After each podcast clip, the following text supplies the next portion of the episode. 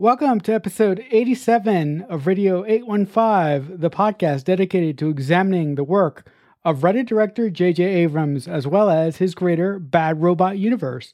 I'm your host for this week. My name is Marcelo Inestroza, joined, as always, by my fellow co host, Matt Crandall. And on today's episode, we'll be discussing Fringe, Season 1, Episodes 18 through 19. So the first episode up in that batch is the episode entitled Midnight. So, Matt, I have a question for you. What wouldn't you do for a person that you love? It's funny that you start that way because my absolute least favorite line in this entire episode is when that dude is dying and Walter's like, Why did you lie to me? And he says, How far would you go for someone you love? And I was like, Dude's last words are a fucking movie tagline? Are you for real? Like, this is, what is he promoting? Taken 12? So that was like just such a jarring moment because yes, it distills it, but I was like, that has definitely been on a movie poster in the last 20 years for some thriller about somebody going to extreme lengths. So it it makes me laugh that you bring that up right away. And in terms of things that I also don't love, because I do like this episode overall. It's a fun. We've got this lady on the loose who is killing people. She's got some sort of animalistic, almost vampire like urge, but it's brought on by this weird spinal fluid issue. But when we first start, we get a sense of her killing. And then we go to Olivia at home. And I was wrong a few weeks ago when I thought we were mercifully taking Rachel and Ella off the board for a little while and giving us a break when they said they were going to look for a new house. And here we're dealing with all of a sudden Rachel's deadbeat husband wants a divorce and wants custody. A guy that they've barely mentioned, even in passing up until now. And it's like, hey, you know what we didn't need in the home stretch of Fringe season one? A storyline about custody of Ella and her Rachel getting a divorce and Olivia having to ask Broyles for advice on divorce attorneys. Get the fuck out of here. Not why I'm watching this show.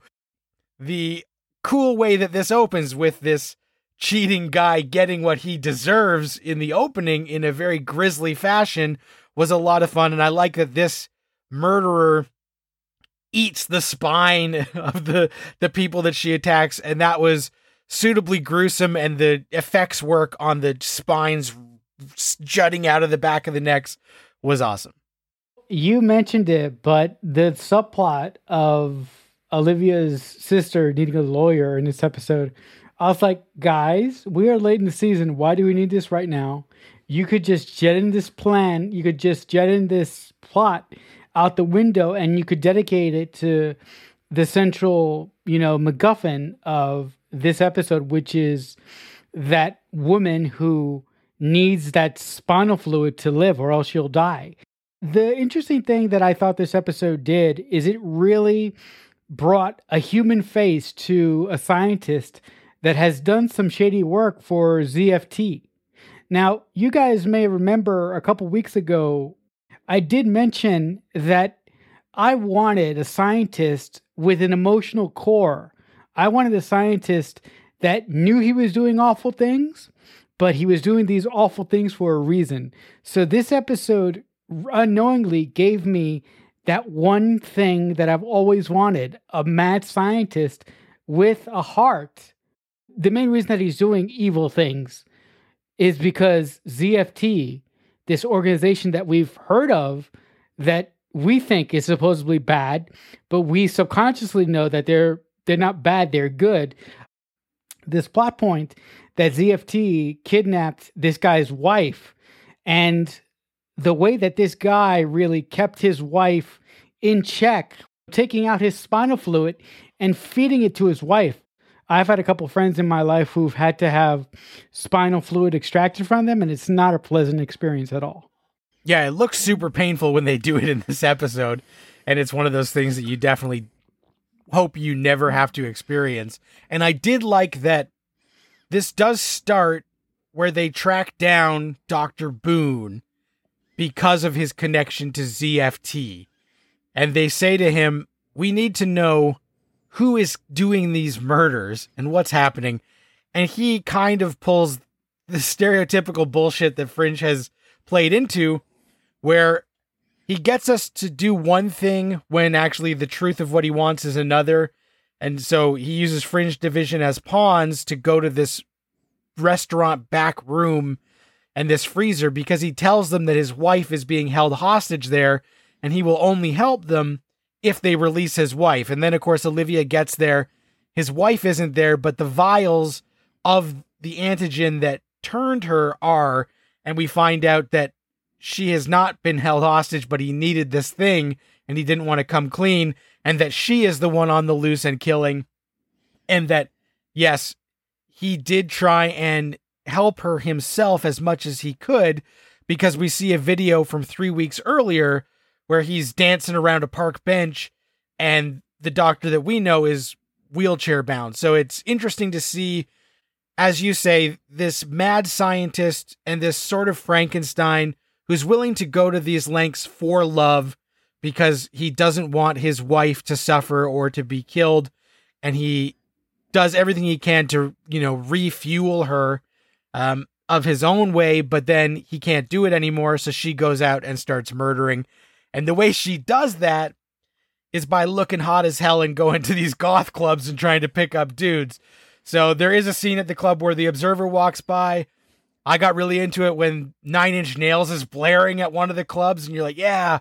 And she's got these striking blue eyes that, you know, is what's telling us that she's a freak, but also is just a really interesting visual that we know right away something is off, something is different unless we think that maybe a Fremen got loose in the nightclub. But I think otherwise it it's an interesting choice. And I do like that when they realize who they're looking for and what her her disease basically gives you this ancient version of syphilis, causes your temperature to rise.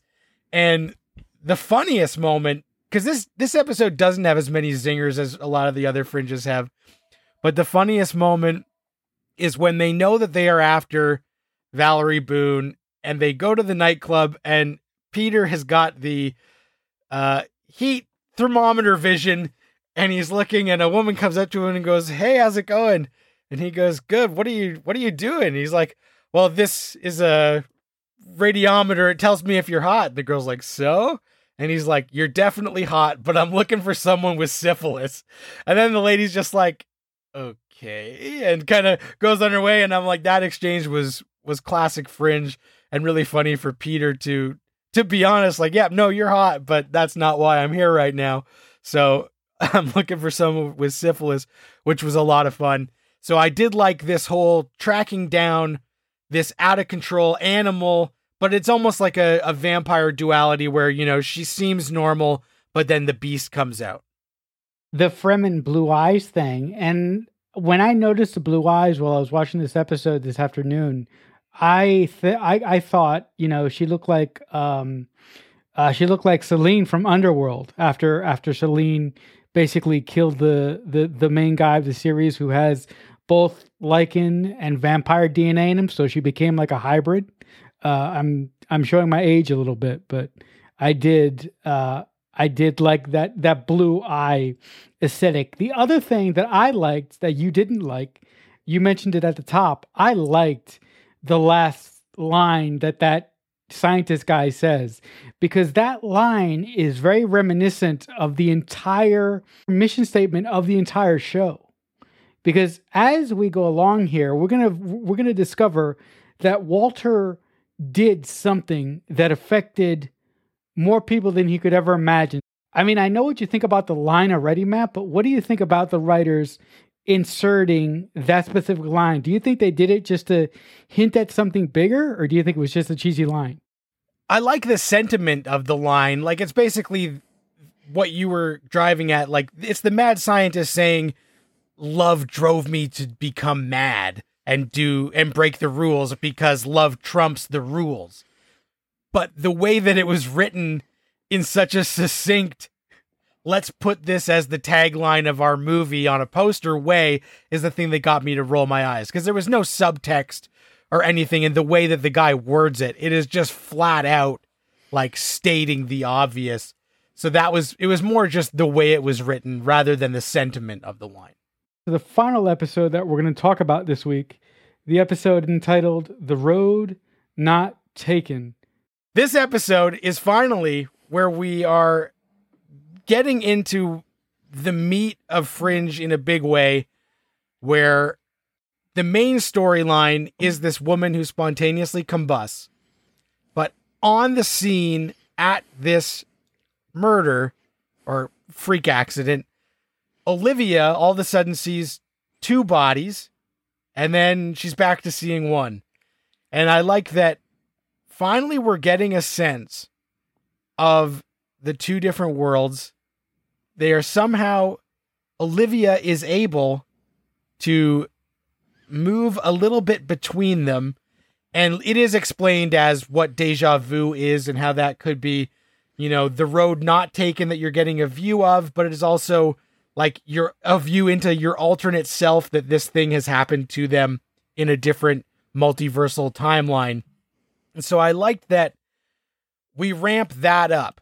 Um, the main thing that sends a lot of this into hyperdrive is that at the end of the last episode, that scientist who went to extreme lengths said that ZFT is being directly funded by William Bell. And so in this episode, we know our main fringe team says we've got to look into Bell because not only does Walter realized that the manuscript was written on his typewriter, he lets us know not what we assumed. He says this was William Bell's typewriter.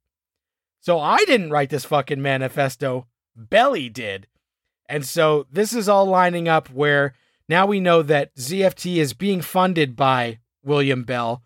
And of course, in the first little bit of this, our favorite douchebag Sanford Harris shows up and says, Stop investigating William Bell. Olivia, I'm mad that you're looking into William Bell and I want you to take a psych exam. And so she gets furious and and we of course just think like, are you for real? But as the episode goes on, it turns out to be like a 24 situation where of course this douchebag is a bad guy who is working with ZFT and William Bell and he gets outed. And I just like that finally we are crossing over into glimpses of the other side where Olivia goes to visit Broyles and she goes, Oh, you moved your desk. And then all of a sudden she's back in his normal office. And we, as the audience, are trying to catch up and figure out what's going on.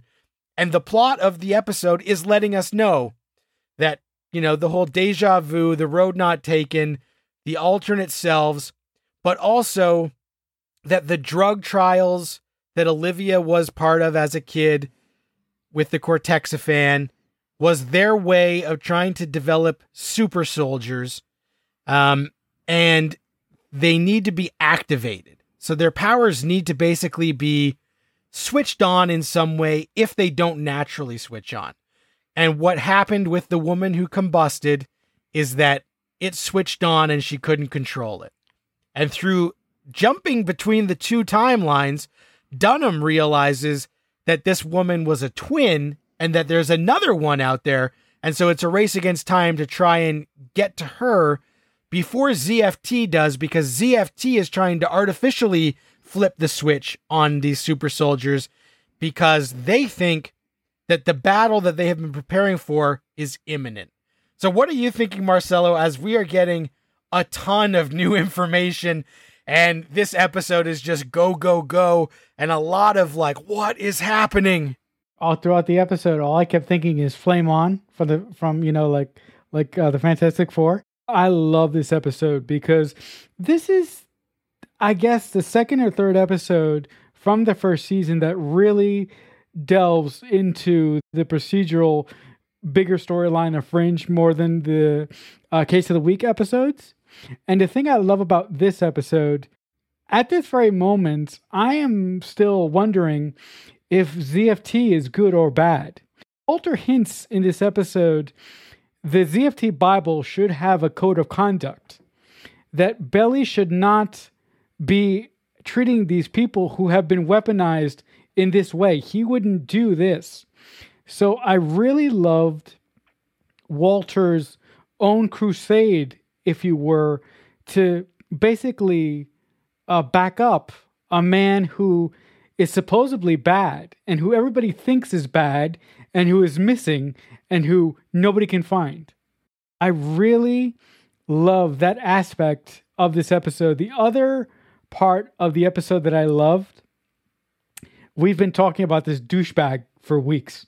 I completely forgot how this episode was going to end. So when this other twin, in order for her to calm down, she basically, you know, projected her power. She fried him from the inside out. I love that. I absolutely love that. I was so happy that that happened. But that makes me wonder if Walter is claiming to us that William Bell isn't an awful person, then why are the people supposedly working for him doing what they're doing? And that also brings into question what happens at the very end of the episode because if William Bell had control of his people, there's no way that they would have done what they did at the end of the episode. We're trying to still figure out how involved William Bell is and why he's going about what they're trying to do in this way that doesn't seem logical. Seems highly illogical. Uh, and I did like that they do mention like William Bell is traveling. He is not available right now. So there's something to that where his people are maybe not acting the way that they should because he is too busy traveling to provide the oversight to make sure that things go in a normal fashion and when you know the the rooster is not home then the people run crazy in the hen house so i think there's something to it in terms of that. I absolutely love that there's a couple of great this is like one of the better episodes of the season for sure because we're opening that door to the two timelines and olivia jumping back and forth and i loved all of that. I love that when they go to that apartment and they're trying to track down the twin who has been abducted, it's Peter who comes up with the idea of how to get the information. So we're seeing that Peter is not a dummy. He has been learning this whole time, and his information about playing back the window pane is cool and fun. And it just shows that he's an integral part of the team now, much more so than he was at the beginning. So I love that. I love that as they finally our douchebag guy gets his comeuppance because he gets combusted, which is a great moment where Olivia tells uh, Nancy to focus her energy. And they do reference Stephen King's Firestarter, which was a nice throwback because that is something you think about pyrokinesis. And of course, we're recording this the week that a horrible remake just came out of that movie. So it's nice to see it done in a nice way back on Fringe back in 2009. Um, and so our douchebag gets his comeuppance, which I absolutely loved that. That was amazing. And then we get this scene where when Olivia has realized that, like, after she's had that traumatic event, and she realizes these twins were part of the same trials that she was, in Florida as a kid. Peter and Walter are at a restaurant. Peter takes the most ill timed bathroom break, the most convenient, and Olivia sneaks in and confronts Walter and says, Honestly, what the fuck, dude? Like, I knew you keep trying to put this on William Bell, but you were there. You were part of this. So, what the hell did you do to me? What did you do to these kids? Like we are all suffering. And he says, like, you know, I can't remember. I can't bring it out of my brain, but I just know that like it was protecting us against some huge threat. And Olivia is pissed and then she sneaks off right before Peter comes back. And Peter comes back as Walter is just destroyed. Like destroyed. He's crying. And it's a great moment for John Noble. And it it lets us know that as we have had lots of questions about Walter and his intentions, at his heart right now, he is a good person who does have remorse and regret for what he did, but he knows it was for some greater good. And then, of course, where the episode actually ends off is the observer comes to Walter and says, It's time. We're like, Okay, it's time for what? And then Nina Sharp and Broyles. Um, there's a, an incident with some masked gunmen that leaves everything kind of hanging where stuff is ramping up as we're heading into this finale. What are you making of the observer coming back for Walter in this moment? When I watched this episode back in the day, I had no idea what was going on. I had no idea what the observer wanted from Walter. And when the final act of this episode happened, my jaw was on the floor because to to move to your point that you said a little uh j- just a few minutes ago when the boss is away the mice will play these people who did something very nefarious at the end of this episode don't work for ZFT. I think they work for somebody else that we've never met before. Also, I think that the observer guy who shows up to come and get Walter and says, It's time, I believe that that's the same observer that saved Walter and Peter in the lake. And I believe the deal that they made that day that he's uh, cashing in, so to speak. When Nina talks to Broyles before she goes back and gets whatever happens happens, she pulls out a file and says like this guy is showing up way more in the last 24 hours. He's everywhere. He only shows up with this much frequency when something bad is about to happen. So it is the same observer that we know and we assume that you know him coming there is part of this deal that Walter did make at that lakeside tragedy where he almost lost Peter, but the observer intervened. And so it is funny that the moment that he shows up is right when Walter finds the missing chapter of ZFT all about ethics.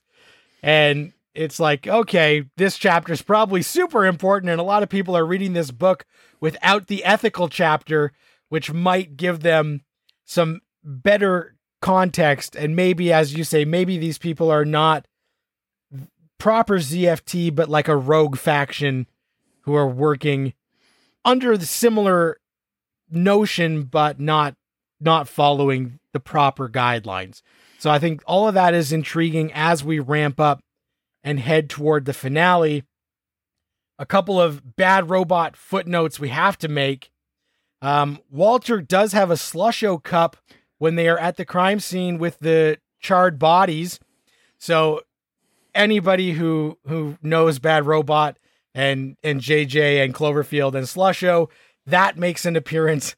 And of course, we have to talk about the Clint Howard scene in this episode. This episode aired May 5th, 2009, three days before Trek 09 opened in theaters. And there is a moment where they go to visit conspiracy nut Clint Howard, Ron Howard's little brother, and they say, What's going on? And he says, William Bell is at the heart of it. He's creating super soldiers. And uh, and Peter and Olivia are like, Oh, really? Like super soldiers? Okay. And he goes, Yes, like Khan Noonien Singh. And Olivia's like, Okay. And Peter goes, Wait a minute. The Khan? And the guy goes, Yeah. And he goes, As in the wrath of? And Peter like checks out in that moment because he's like, oh shit. And he goes, let me guess, this incoming war, it's against, and the guy goes, the Romulans, renegade Romulans from the future, here to change the timeline. And that, of course, is the whole fucking plot of Star Trek 09. So it's very interesting that that is what he mentions. And then he mentions the United Federation of Planets and he thinks that he's the son of Sarek. And I just love when Peter goes, which makes you Spock. And he's like, yep. And he's like, well, Mr. Spock, we'll let you get back to the bridge. Just want to point out first two things. Number one, I loved that scene when they go visit that conspiracy nut. And he starts talking about you know, William Bell, ZFT, the um, the, the Cortexiphan trials, and at first they're sitting there buying it all, like you said. But you know, after when the conversation continues, you know, at first I'm like, did he just mention Khan? Did he just mention the Romulans? And I'm like, this guy is nuts. I'm so glad that you brought up the date of this episode because I had no idea that this episode came out one week before Star Trek 09 was released. And to think that makes it even weirder is that this episode was was co-written by J.R. Orci, which is he's the older brother of Bob Orci. And Bob Orci obviously wrote or co-wrote Star Trek 2009 with Alex Kurtzman. And also the interesting part of this episode is um, the story for this episode was penned by Akiva Goldsman, who are now who is now doing Star Trek. So it's a very interesting coincidence here with this episode. I love the scene when Olivia confronts Walter in the restaurant and she finally calls him on all the shit that he's done. I mentioned in I mentioned a couple weeks ago or in, or or in uh, the episode last week that I wanted Olivia to have a more adverse reaction. Like I wanted Olivia to stand up and and basically punch Walter in the face. But as I was watching this episode, and I, as I was watching as I was watching Walter react, I was like, you know what? I don't want Olivia to punch him in the face because just Olivia talking to him and just Olivia making him realize all the badness that he's done is enough. And I really think that Olivia could have been a little bit more kind to him because Walter, throughout the course of the series, has been the guy holding the bag. The one person who is responsible for all this shit is suspiciously out of the country. And his organization, Massive Dynamic, they don't like to take responsibility for anything and when they find out that they're being investigated by the FBI for something, what does Nina Sharp do? She runs to Broyles and says, What the hell are you doing? This is unfair. We have been completely cooperative. This is not fair. We don't deserve this. And I'm like, Of course you deserve this because you have the most awful security on the face of the planet. I have never seen a technology company that has the worse security than you do. I really feel bad for Walter being the guy that's holding the bag. I just feel bad for him. Am, am, am I the only one? I can't be the only one, right? No, there are moments, and definitely in that moment where he's crying at the restaurant, you feel bad for him because we know from what we have seen of Walter, he's not a bad guy. And if he did bad things, he has definitely tried to make up for it. And if there are these gaps in his memory, we think that you know, maybe it was partly that he was working with this guy who we now feel is the sinister overlord of this whole thing. So we wonder how much influence did Bell have on Bishop to make him act a certain way that now he realizes that's not the way you should act.